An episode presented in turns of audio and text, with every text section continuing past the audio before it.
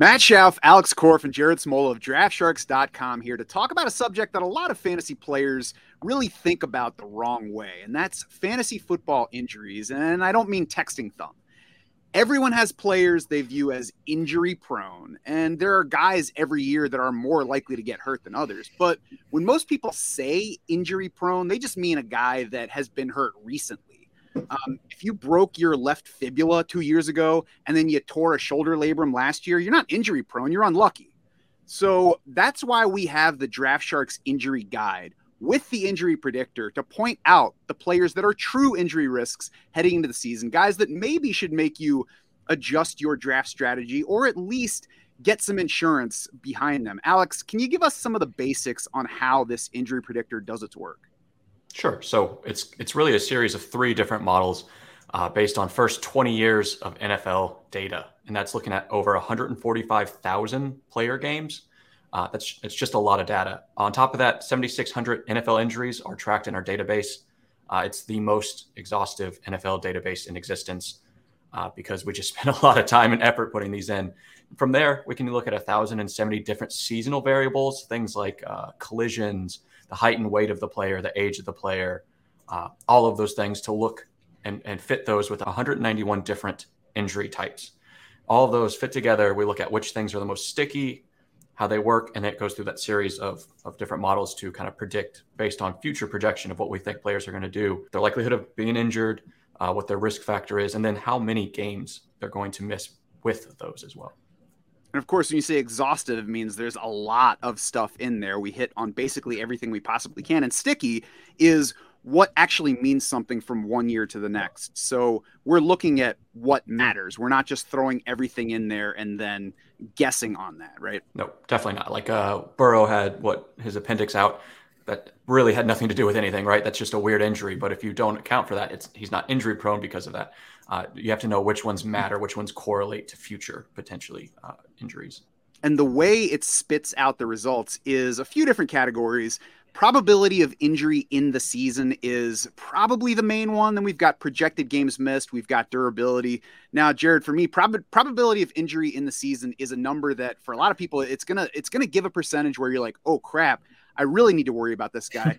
it's important to understand that that means the probability that they're going to miss at least two quarters of action. Now, a lot of players miss that amount of time during the season. So if you look through and you're like, no way are all of these guys that likely to get injured?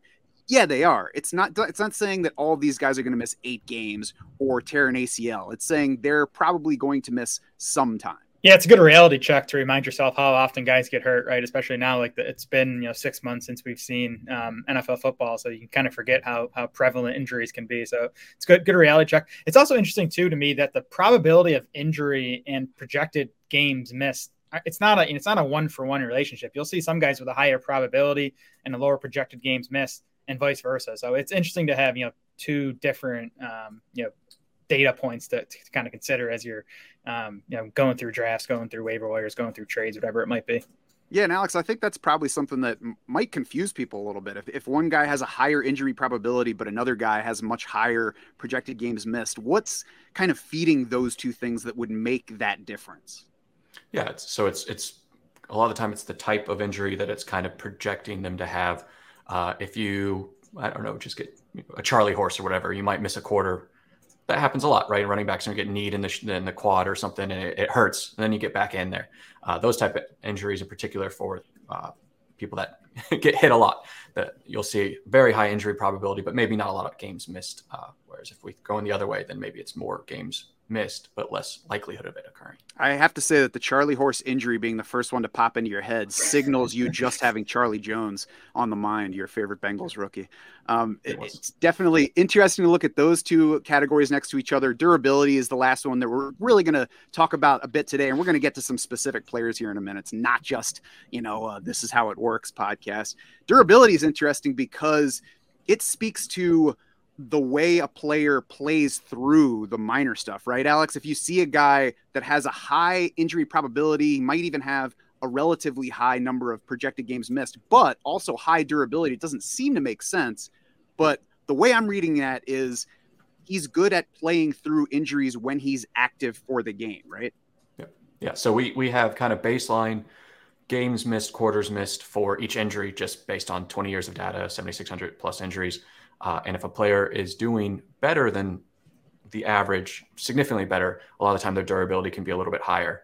Uh, it goes up to a max of five. It's the scale of zero to five. I don't know anyone that has a zero, but there's some players pretty low uh, that that seem to get uh, nicked up a lot and then stay out. Uh, one of the numbers that you don't see, but is kind of correlated to that, is susceptibility, where how susceptible players are to injury, how often they are getting injured per game, per per season, per careers. And because I know people are wondering this out there right now, Evan Engram is not a zero in durability. It's higher than that. But there is a, quite a range, and you'll see all of them on the injury predictor site that I had up, or injury predictor page. Sorry, that's within draftsharks.com. You'll see the different durabilities for the players, as well as the other categories that I talked about. So now let's get to some specific players, Jared. And I think it's interesting to start at quarterback because a lot of times quarterbacks are relatively low in injury probability versus the other positions. They don't carry the ball as much. You think they get hit a lot, but you know, they, they stay fairly healthy relative to the other positions. But that said, Justin Fields is way up there with an 89% injury probability this year, highest among starting quarterbacks. Yeah, 2.5 projected games missed for Justin Fields. And by the way, you will see those projected games missed baked right into our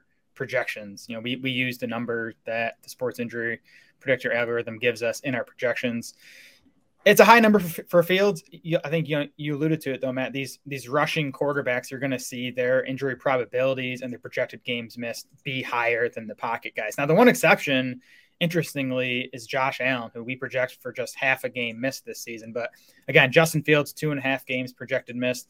Jalen Hurts, 2.1. Lamar Jackson, 2.2. Daniel Jones, you know, a running quarterback, 2.5 projected games missed. So it just kind of comes with the territory. I mean, you know, we, we like these running quarterbacks. We know they're super valuable in fantasy, but they are generally going to be higher injury risks than the guys who aren't, you know, taking off and taking those extra hits. And beyond Justin Fields and running quarterbacks, that's just a good note to take into account. Of course, we look at injury history for a player and the types of injuries that a guy has suffered, but the more you run with the ball, the more likely you are to get hurt. Even if you have not been hurt to this point, it's just more hits. You're more likely to get that unlucky shot that knocks you out. So Justin Fields, high among starting quarterbacks, not really shocking. Tua Tagovailoa is the only one that's even close to him two and a half projected missed games for Justin Fields. We'll go back over to the page to just kind of show a little bit what that looks like. When we sort by the injury probability, Justin Fields sitting there second at 89%, two and a half projected games missed in the second column. Probability of injury per game, basically just the overall probability divided by the number of games. And then we see that durability I was talking about 5.0 uh, Alex, we don't have a whole lot of NFL data on Justin Fields yet. He's still early in his career, but he's done well at playing through issues when he has been in the game, and that's what that's indicating. Yeah, it, it shows that. I mean, even you can you can look at his show history and see some of his injuries that like he he didn't they weren't insane. Uh, he it's not like he stayed out just to stay out. Uh, they I mean, a lot of them were even happening before he got to the NFL. If you look at him, because uh, we're we're degenerates and we go all the way back into I've seen some from high school injuries you guys dig up and add to that system. There's I mean he has a lot of them, but a lot of it is also is just a relatively short career and they've kind of piled up. Yeah, good reminder to you kids out there. Everything that you do now lives online, so we'll find it. Over to running back now, Jared. We got Miles Sanders. That might surprise some people. It, it might not though, because back with the Eagles, he got the injury-prone label, can't stay on the field kind of label.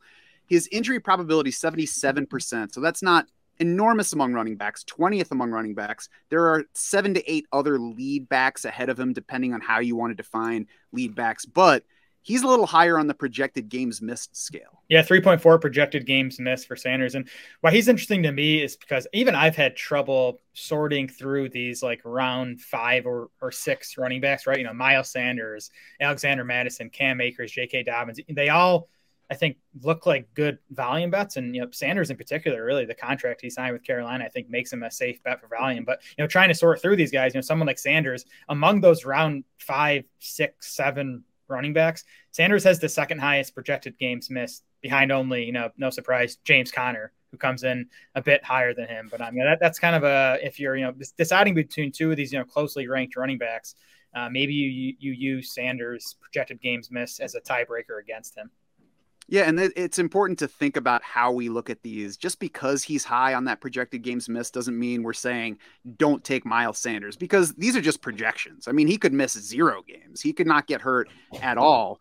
But not only do we have some injury history here, and I'll share that screen again because we have all the injuries behind him, and it has been a lot of lower body injuries with Miles Sanders.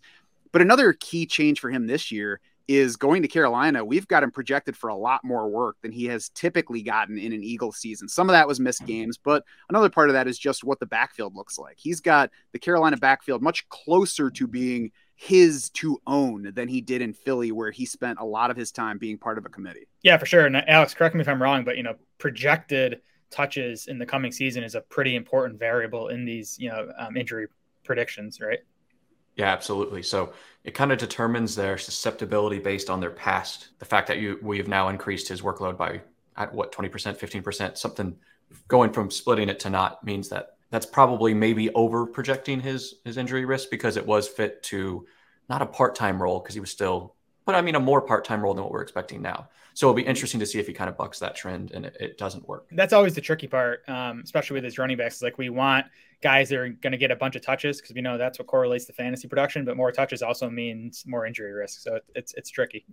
It's also worth noting that Sanders is going a little bit later than a typical, you know, workhorse level running back, and we can argue about what exactly that means. But if he were going in round two or three, I think it would be a little bit more worrisome than if he's going in round six or seven. Wide receiver, Ja'Marr Chase and Tyreek Hill were definitely two names that surprised me when I looked at our injury projections. 86% injury probability for Ja'Marr Chase, 91% for Tyreek Hill. That ranks 13th and 7th, respectively, among all wide receivers. Jared, are you worried about these guys after seeing that in a way that you weren't before, or is there still room to overlook those? Yeah, it's interesting because I think one of the biggest arguments for taking wide receivers in the first round and even early on in drafts is, you know, people say they're they're less injury prone, they're lower injury risks than running backs, and I think in general that is true.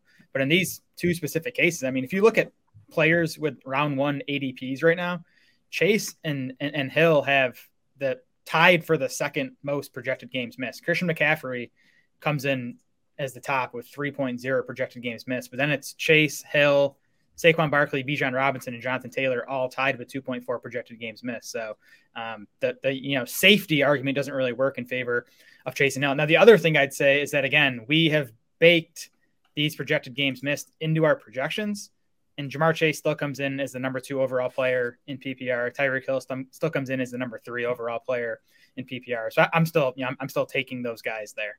It's also worth noting that those 2.4 projected games missed for each of those players ties them for 42nd among, I'm sorry, 43rd. There are 42 wide receivers that have more projected games missed. So, you know, a lot of those are down the roster, late in draft types, but there are obviously plenty other starters ahead of them in that particular category as well. Alex, did anything about the injury profile of Chase and or Hill surprise you? Yeah, I, they came out a little higher than I anticipated uh, when I when we were looking at everything early.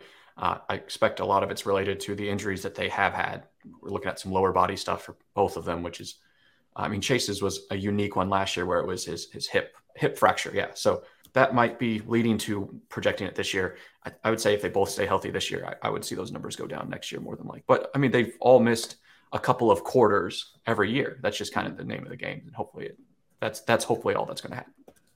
And let's hope that Ja'Marr Chase is working out with Shakira this offseason to get his hips in order. We'll move on to tight end.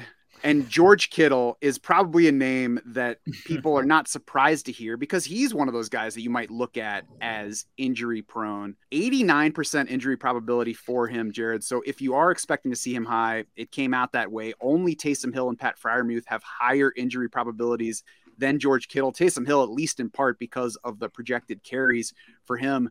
George Kittle, though, easily ahead of Pat Freiermuth in projected games missed, 3.4, which is a full game yeah. ahead of Freiermuth, second highest at the position, behind only Zach Ertz, who, of course, is coming off an ACL tear. So you would expect Zach Ertz to rank high in that projected games missed category. What's this mean for George Kittle? Well, I've been calling Kittle overvalued all, all offseason. And, you know, be, before the 2023 injury predictions came out, I had kind of been using injury history as an argument against Kittle nice to see the numbers actually come out and kind of confirm that he is, you know, a higher injury risk than average among tight ends. Yeah, and you know, I talked about guys that have just been unlucky lately. He's missed five games over the past two years. Just one of George Kittle's six seasons has included no missed time. He's missed multiple games in each of the past four. And that injury history is a lot of lower body stuff a groin strain last year, knee and calf in 2021, foot fracture, knee sprain in 2020, a hamstring in August of that year, knee in 2019, ankle and hamstring in 2018. And, you know, if you want to know this injury history on any of the players, type in the player name, type in injury history into Google. You're likely to come up with these injury predictor pages showing that full history. And those types of injuries matter. Now, we've talked plenty of negative about George Kittle. And I think part of the reason that you do weigh this stuff in heavily is that he's going high among tight ends, tight end four and ADP in most places. One positive, he is still fairly high in the durability rating 4.56, not quite at yep. the top, which is 5.0.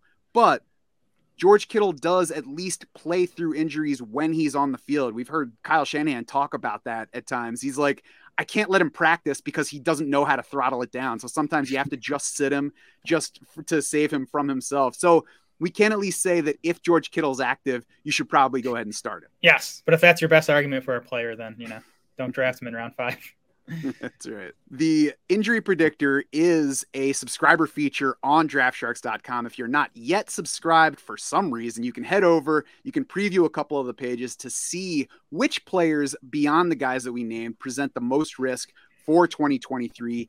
As a DS insider, though, you will not only have full access to the injury predictor stuff, you're also going to see those player injury risks in your draft war room when you go to draft. It's listed right next to any player that you're considering drafting. Yes, that includes defensive players such as TJ Watt on the sample draft war room that I have on the screen right now. So, you know, again, it's not something where you say if this guy's at 70% and this guy's at 30%, then you skip the 70% guy.